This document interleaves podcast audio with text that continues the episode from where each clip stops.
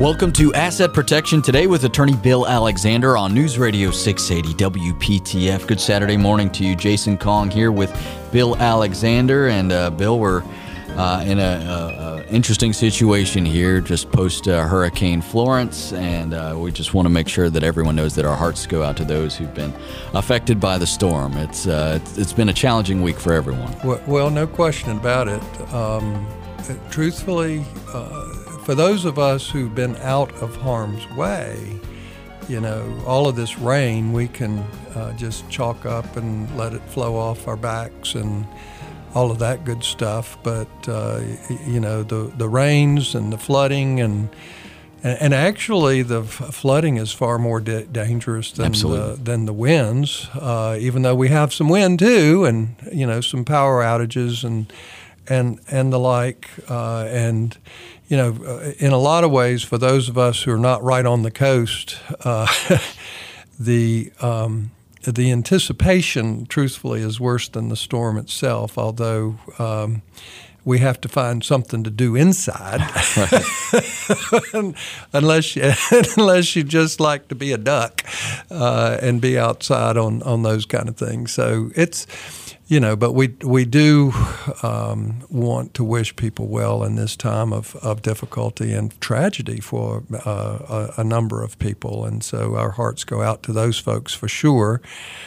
Um, uh, certainly, uh, on this particular storm, we had plenty of warning. So for those folks who uh, actually didn't heed the warning and stayed in harm's way, uh, they have themselves to blame. But the property damage piece is um, one that we need to talk about a little bit. Um, uh, and maybe this is a bad time to talk about it, but folks might remember it. Uh, and that is that uh, the tax law has changed as it relates to your ability to deduct losses on account of storms or fires or whatever that might uh, affect you. And obviously, right now we're looking at wind and flood uh, damage uh, to to many many homes. And so, uh, uh, what what's the key ch- the key change? Um, the bottom line is the casualty deduction and what that basically means is if you have a casualty loss, in other words, you've been hit by a major fire or flood or wind damage or whatever, uh, and you're uninsured or underinsured. In other words, you've had a loss, but it's not insured.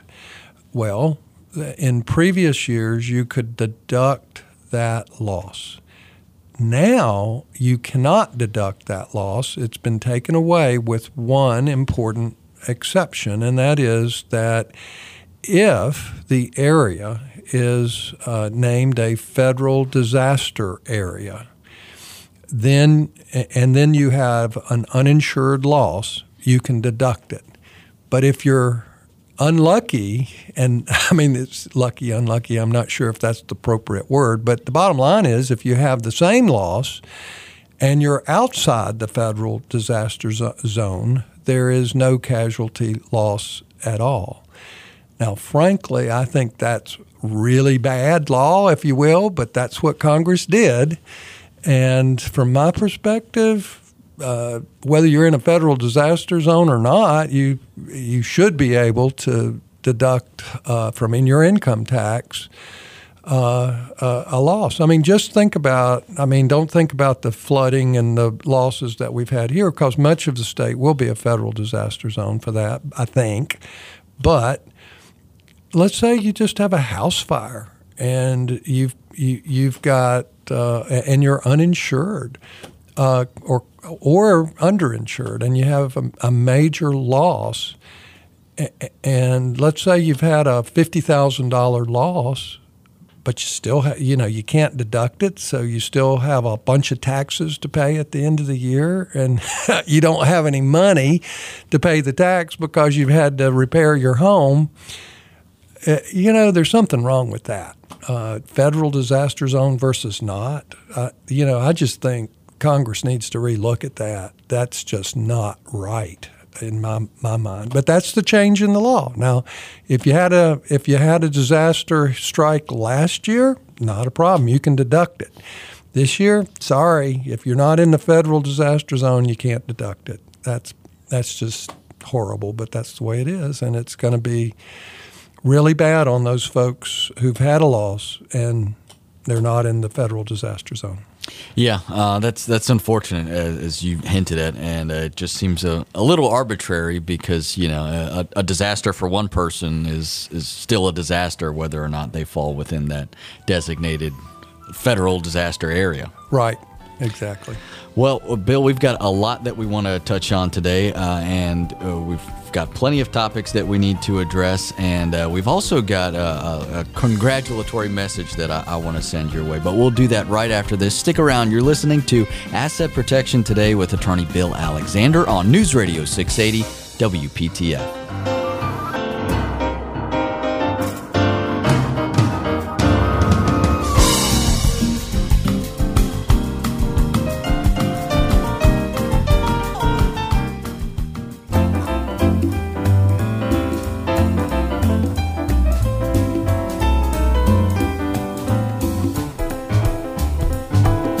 You're listening to Asset Protection Today with attorney Bill Alexander on News Radio 680 WPTF. Jason Kong here with Bill Alexander on this Saturday morning. And Bill, I want to give you a, a, big congratulations. I know you uh, you don't like to uh, brag about anything like this, but I'm going to brag on you a little bit because I think this is a huge deal. But uh, we are now, well, I am now in the presence of the 2018 Elder Law Attorney of the Year. Uh, this is the third time you've won that award, Bill. That's that's a big deal. Well, well, thank you. I, I, I appreciate that. It's it's pretty humbling to tell you the truth. Now.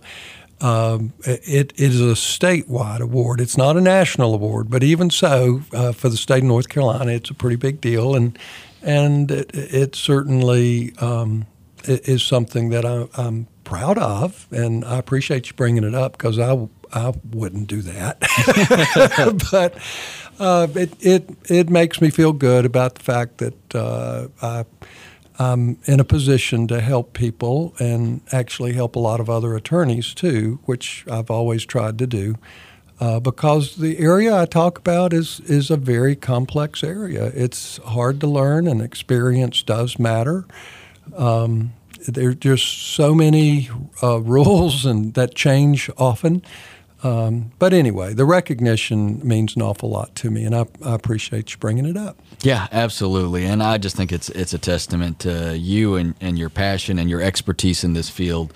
Uh, three times in the last seven years, you've won this award, and uh, that's uh, that that's that's a huge testament to you, Bill. So congratulations. Well, I know you don't want you. me to drone on about this, but uh, I, I, think that's that's just a big deal. And again, it's uh, um, it, it's pretty cool to have you a part of WPTF and, and to help out our listeners. Well, it, it's my pleasure, and and uh, this is as you know, I, I really enjoy this radio show because I get to talk about anything I want to talk about, and uh, hopefully, folks who listen uh, get at least one little jewel during the hour, if not more.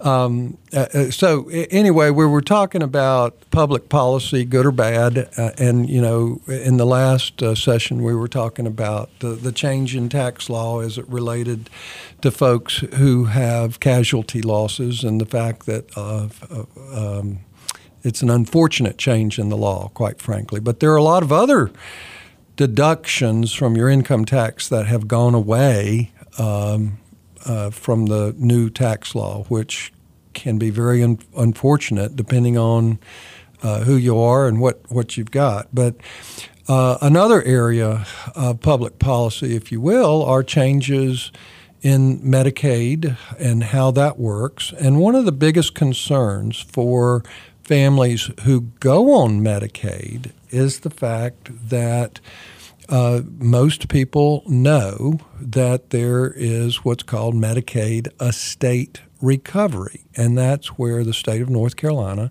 tries to get their money back when a Medicaid recipient dies.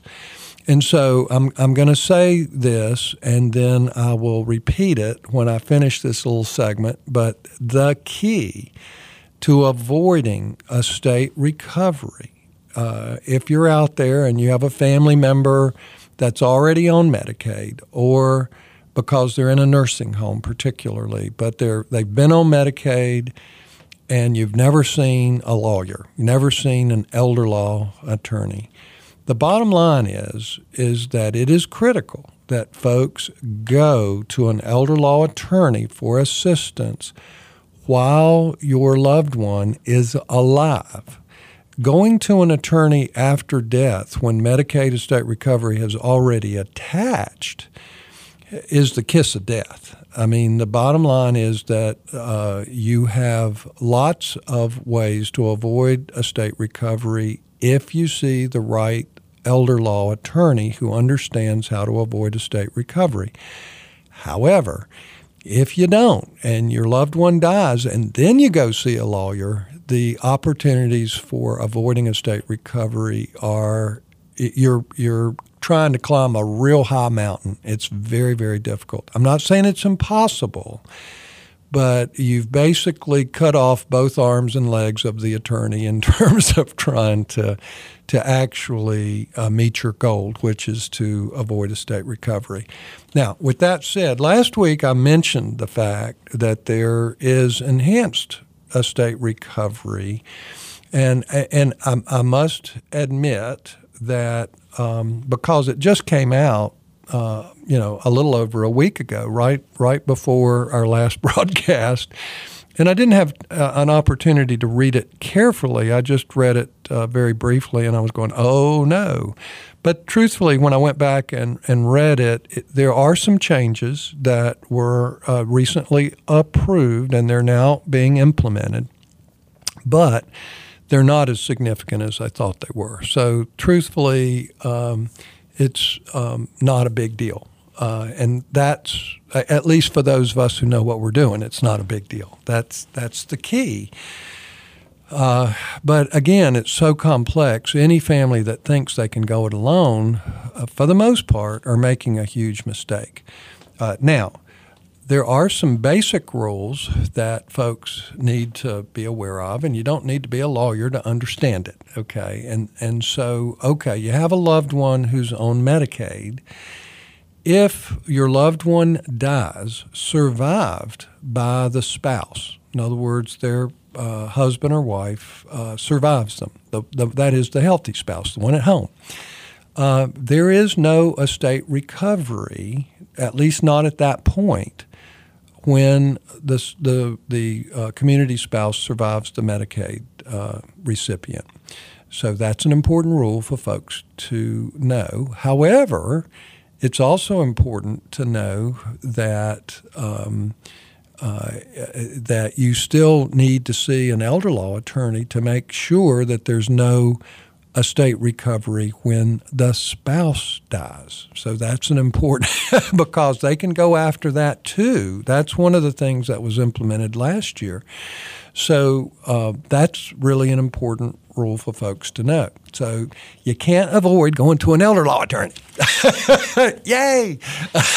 so it's really important. Now, there's some other rules that are important too. If you, if your Medicaid recipient is young, and by young, not a senior, uh, and they are survived by a minor child, um, well, actually, a child who is under 21. So that's actually even a little more liberal than minor child, which is 18 now, uh, age of majority. So if you are survived by a child who is under 21 or they are blind or disabled, again, there is no estate recovery. So you might say, and one of the questions I had, well, what does it mean to be blind? I mean, because we know a lot of folks who have impaired vision, and, and, and sometimes they're considered blind, and sometimes they're just considered to have bad eyesight. So, what's blind? Blind, it means uh, your corrected vision, not your true vision. Your corrected vision in both eyes is uh, 2200 or worse. So, pretty bad eyesight. Um, yeah. But, you know, it's the kind of thing where, uh, and that means your corrected vision. That's a person who is considered legally blind for disability purposes, Social Security purposes. Um, and Medicaid estate recovery purposes. So uh, now here's another thing that's interesting. Uh, they the the rules don't define child. All right. So uh, now you might say, well, we all know what a child is, right? Well, what about a stepchild? The bottom line is uh, right now because the manual does not define it defines everything else but it doesn't define who a child is. And so right now if you have a stepchild who is under 21 blind or disabled then um, uh, then you will avoid estate recovery. Now here's the other thing that's really important uh, let's say you're trying to preserve your home, which for most people on Medicaid is the most important asset.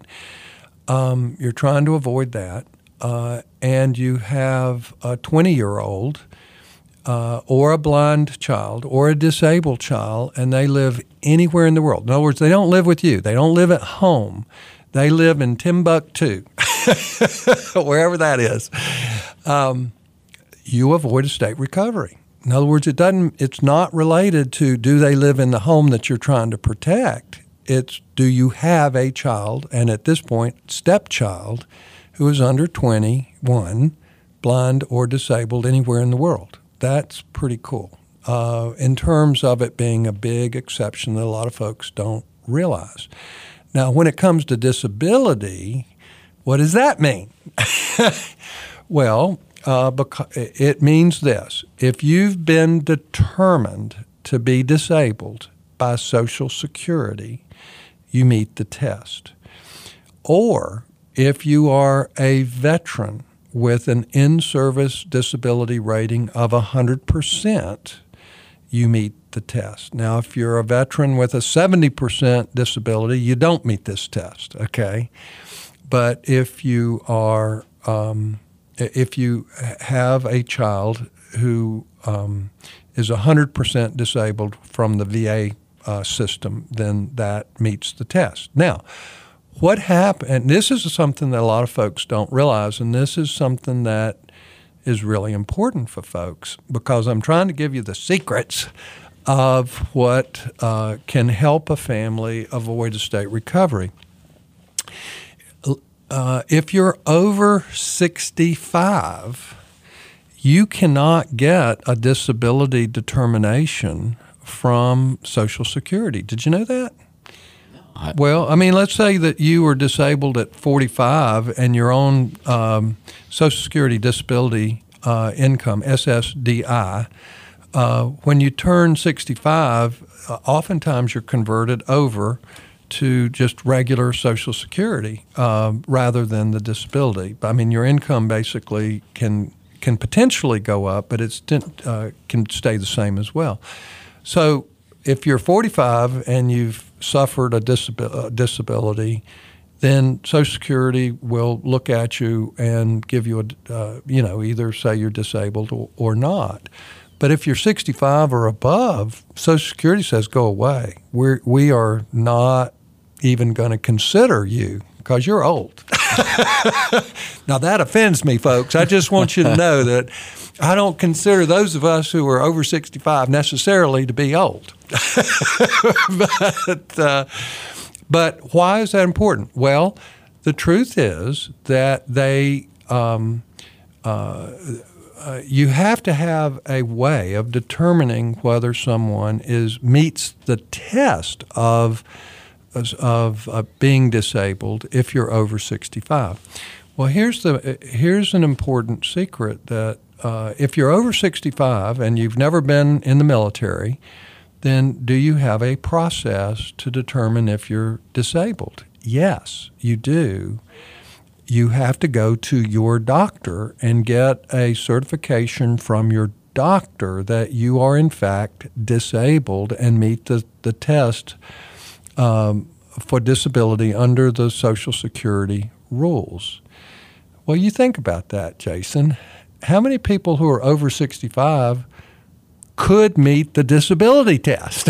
Probably a lot. a lot more than you think. Mm-hmm. So the bottom line is there is a process. Let's say you're um, uh, you, you you know, you're 90 years old and you have a, a son who is uh, 67 years old uh, and has been living at home and is disabled, but they've never received Social Security disability. Well, if, if they are really in that uh, crunch uh, and the doctor certifies that they're disabled, you've made, met the disability test to avoid estate recovery. So that, those are some pretty important rules. Now, there's also uh, rules that are fairly complex uh, as it really relates to an undue hardship. In other words, you apply to avoid estate recovery uh, because of undue hardship. And it's almost always regarding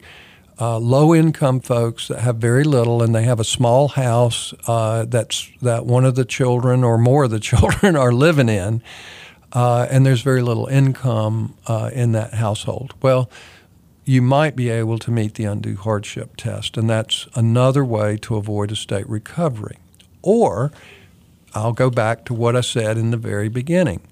Let's say that none of this applies to you in terms of the exceptions to the rule you, you need to go to an elder law attorney prior to your loved one's death to see what can be done to avoid estate recovery. That is key. And actually, to make sure that these tests are applied in an estate recovery situation, again, going to an elder law attorney is in anyone's best interest as it relates to uh, those those matters. Um, so, you know, I, I think that all of that can be very, very important to families that are already having, you know, having a loved one in a nursing home uh, is and on Medicaid is tough enough. But then, you know, the to it's sort of like the flood. You know, to have the the tragedy occur and all of the the uh, work and emotional stress that goes with it, and then to have insult to injury by losing your home is not what you want to do. You, you basically can't avoid it. You can't avoid the stress from taking care of a loved one, uh, but you can avoid the financial loss if, if you just do what's what's in your best interest. Yeah, as with so many things on this program and, and things outside of this program, uh, planning goes a long way. And uh, if you know someone who is uh, on Medicaid and uh, is worried about the estate recovery issue, you may want to reach out to Bill. Schedule an appointment. You can do that online at WGALaw.com. That's WGALaw.com. Or you can call the office at 919 256 7000. 919 256 7000. Uh, if, if you're worried about this estate recovery and uh, uh, if you want to reach out to the 2018 Elder Law Attorney of the Year here in the state, uh, Bill's the guy. So, again, WGALaw.com. A quick break and back. You're listening to Asset Protection Today with Attorney Bill Alexander on News Radio 680 WPTF.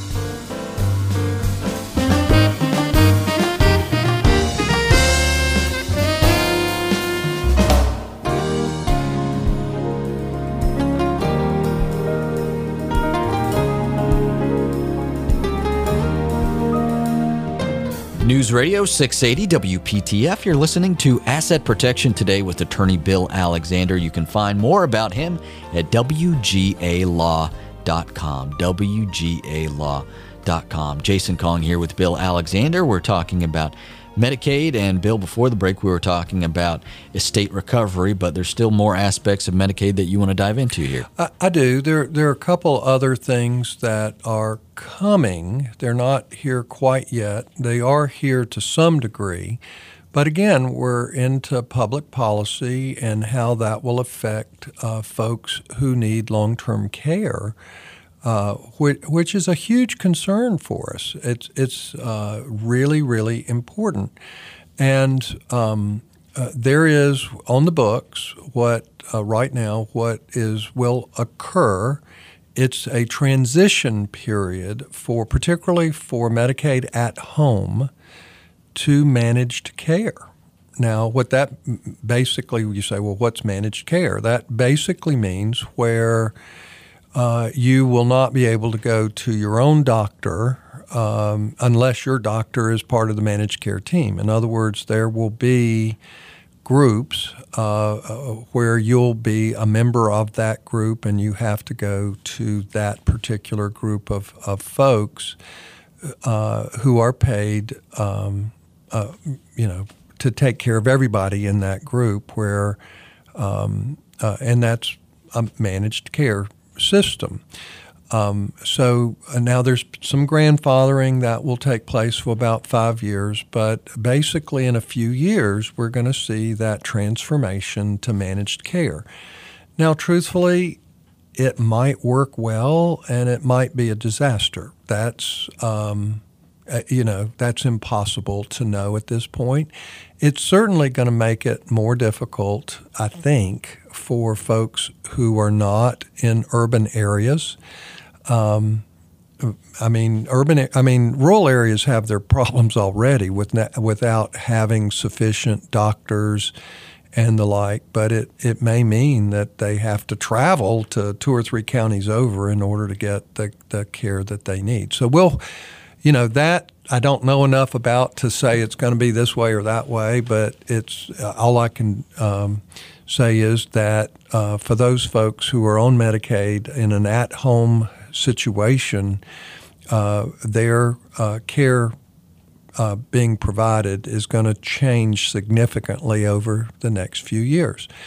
Now, it's also important. Now, we already have, and a lot of folks don't know about it. I've talked about it. It's called the PACE program, the program uh, for all inclusive care for the elderly. That's what PACE stands for. Uh, it is a managed care program, and it's actually pretty good. You know, I like PACE. It really helped. Now, one of the reasons I like PACE is it's the only program that uh, basically takes the position that we are trying to keep people out of nursing homes. That's what PACE is all about, trying to keep people at home. Well, and this is going to confuse folks, but very few people can actually qualify for the at home Medicaid program. But PACE is not that program, okay? It's a managed care program for folks uh, who would otherwise need significant care, but they can, they ha- the family has a safety plan where the person can stay at home. That's huge. Okay, now what's the bad news? Because I, I like PACE a lot particularly in the urban areas. It's great. However, the bad news is the legislature has capped the program. So if you don't have a, pro- a PACE program in your area right now, you're not going to get one until the legislature unfreezes the cap on uh, PACE programs. Now, we have one that uh, works for Wake County uh, and Durham County uh, Chapel Hill is covered, Chatham County's covered, Cumberland County's covered. Um, you know, there are actually 13 programs in the state, but that's it. We don't have one in Johnston County. We don't have one in Franklin County or any of the northern counties or any of the eastern counties. There's, there's only one PACE program east of I 95, uh, and that's Wilmington. You know, New Hanover County has a PACE program. They, in fact, they were the very first program in the state of North Carolina. But guess what? If you're in Eastern North Carolina, it's not a program that's available to you. Well, let me tell you, you should call your legislators in Eastern North Carolina and say, what gives? You know, this is a program that people in Raleigh get, but people in, uh, you know, Rocky Mount and Wilson and and Greenville and and Manteo, and uh, you you pick your place. Uh, um, if you're in Eastern North Carolina, you don't have this program available to you, and it's a great program, and it's all because of the legislature. They put a freeze on it, and that's something that, re- uh, and this is what really bothers me.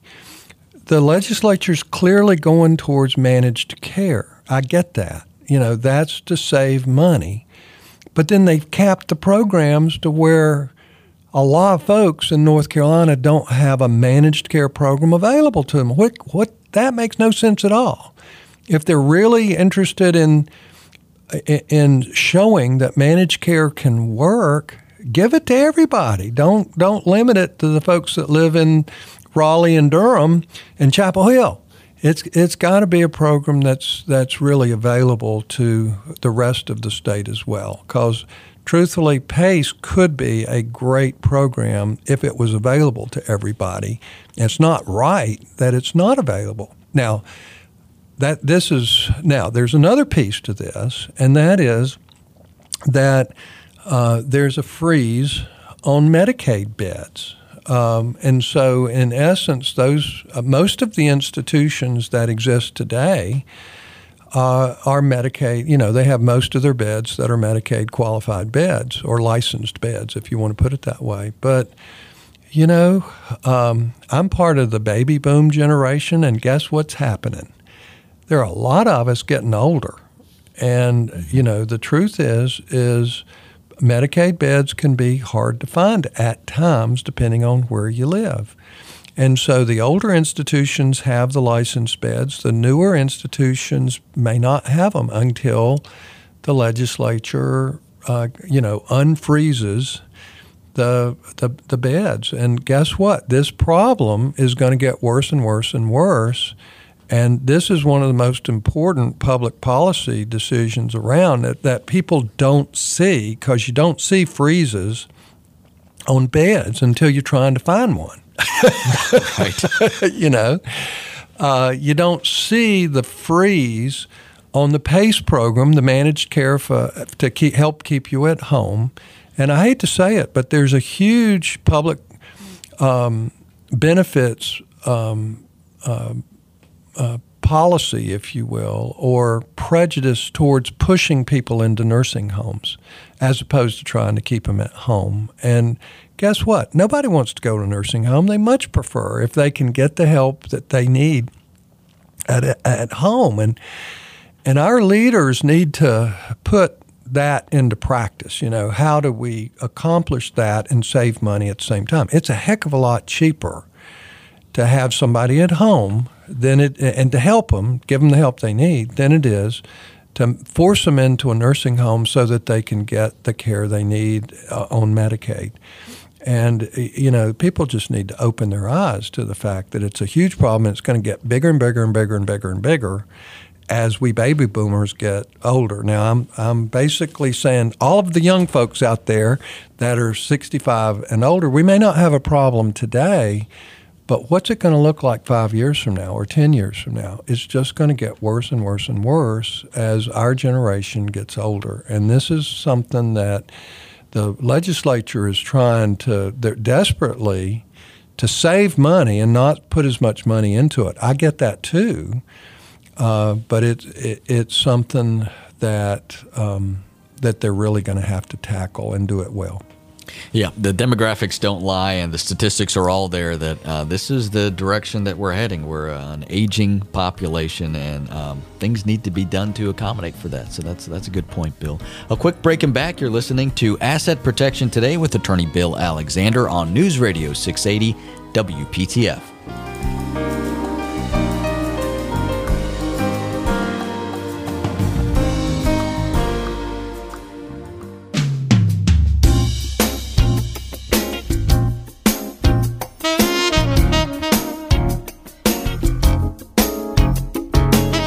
To Asset Protection today with attorney Bill Alexander on News Radio 680 WPTF. Jason Kong here with Bill Alexander. And we're uh, having an interesting discussion today. And Bill, we're uh, going to turn now to long term care insurance. This is something that uh, comes up frequently on the program. Well, the, the, it, it's sort of a no brainer. Um, it, it's far better for anyone to have long term care insurance, adequate long term care insurance, than it is to go on public benefits. All right. The the problem is is that most people wait too long to uh, seek long term care insurance. So, you know, a lot of folks don't even think about it until they're getting ready to retire, and then they're thinking, "Oh my my goodness, you know, 15, 20 years from now, I might need care, and I don't have enough money." And at that point, long term care insurance is way too expensive. So the first practical advice is to start looking at long term care insurance uh, when you're in your 40s or even earlier, but certainly in your early 50s would be. Uh, 40s and early 50s is the optimal time to do it because you want to look into it before you have any health issues uh, and when you can afford it. You know, because the younger you are when you actually get the insurance, the least, the less expensive it's going to be throughout your lifetime and that makes it affordable when you retire and you're on a fixed income. Um, so that's really important. Uh, and even parents and grandparents should think of ways where they can help their children because most of us, we've waited too long. And so we can't get it for ourselves, but we see how important it is.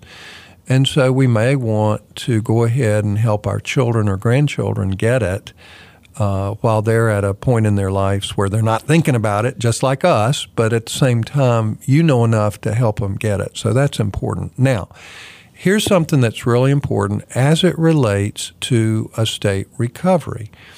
Um, and most people get this wrong. Uh, the long term care insurance industry wants you to know, and this is true, that if you have long term care insurance that qualifies as a partnership plan with Medicaid, then it allows a person to keep more assets and still qualify. In other words, they can have more countable assets and qualify for Medicaid. However, there's a secret in there that they're not telling you, the state's not telling you, and it's a zinger. And so here it is. If you use your long term care partnership plan in order to qualify for Medicaid with more assets, then there is a double enhanced recovery when you die.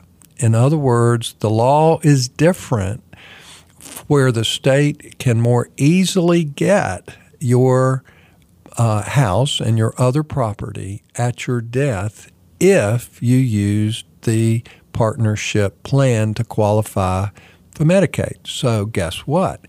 I never use the partnership plan with my clients that have long term care insurance because it can run out. And the bottom line is, I never use the partnership plan to qualify for Medicaid. Never, ever, because of the enhanced estate recovery. And it's a dirty little secret if you get right down to it, because that's not I mean, you're trying to get the benefits without having this horrible estate recovery, and that's where the enhanced estate recovery comes in when you when you use because you don't have to use your partnership plan in order to qualify for Medicaid, and with help like that we give our clients, you don't need it. So why give them an extra edge with estate recovery, and that's what it does. Now, the last thing I want to talk about uh, are, are is the able accounts. Now, folks, most folks won't have a clue what that is, but if you have a special needs child or grandchild, you and uh, uh, uh, those folks should know that North Carolina has uh, an able account that is available to those special needs children. Uh, and it's through the North Carolina Treasurer's Office. Uh, and un- unfortunately, um, I mean, there's some good things about it and bad things about it. You can only, and it doesn't matter how many people are pushing it money into the account, you can only put up to $15,000 per year in an ABLE account. Uh, I wish the law were different on that, but let's say a child receives $50,000 from a grandparent who dies and it's an inheritance. Well, if you're uh, on Medicaid as a uh, SSI recipient because you're a special needs child, um, then that inheritance will take you off Medicaid. Um, uh, now, you could take $15,000 of it and put it into an ABLE account, and that's okay. But now you got $35,000 left. So you either have to, quote, spend it down in the month received on things that would not uh, make you would not disqualify you, or because it's your money, you have to do a uh, an immediate special needs trust, what we call a D4A. It's a payback trust if any money's left at, at the child's death. Um, but the, in essence, there are ways that that has to be completed. But so those are your options: spend it down, uh, get a qualified uh, D, what's called a D4A special needs trust, or use an ABLE account. So if you uh, those are the, the keys. But here's the secret that I want folks to know who may have a special needs children. You should have a an ABLE account. And even a D4A special needs trust can fund an ABLE account. Uh, so that's an important thing. However, what a lot of folks don't realize is that ABLE accounts, at least today, have more flexibility in what the money can be used for legally than a D4A trust. So the bottom line is is that even if you have a D4A trust, you should have an ABLE account. Now, your ABLE account is capped at $100,000, and you want to keep it well below that because you never want it. If you go over 100,000, then it is countable accountable asset. So as long as it's 100,000 or less, it's non-countable and you can stay on Medicaid and the like. But you have to worry about that income as, you know, capital gains and those kind of things inside that account if if you have it well funded. Now, truthfully, the average account for most special needs people is five or ten thousand bucks. I think the average account is under five thousand. But the bottom line is, it's uh, some things that uh, parents of special needs uh, children and grandparents of special needs children at least need to know some of the basic rules as to, to why you should have an ABLE account and what are the, some of the caps that are uh, important regarding ABLE accounts. But we have them. Uh, in North Carolina, and you can also have an ABLE account in another state that qualifies in North Carolina as well. But the North Carolina rules are, are pretty good. And so I would encourage those folks with special needs children to look at ABLE accounts as a very positive thing. Yeah, absolutely. And Bill, those were two great secrets that you doled out that segment. That was wonderful. Again, if you're interested in uh, scheduling an appointment with Bill, you can go online to WGALaw.com, WGALaw.com, or you can call the office at 919 256 7000. 919 256 7000. A quick break and back. You're listening to Asset Protection Today with attorney Bill Alexander on News Radio 680 WPTF.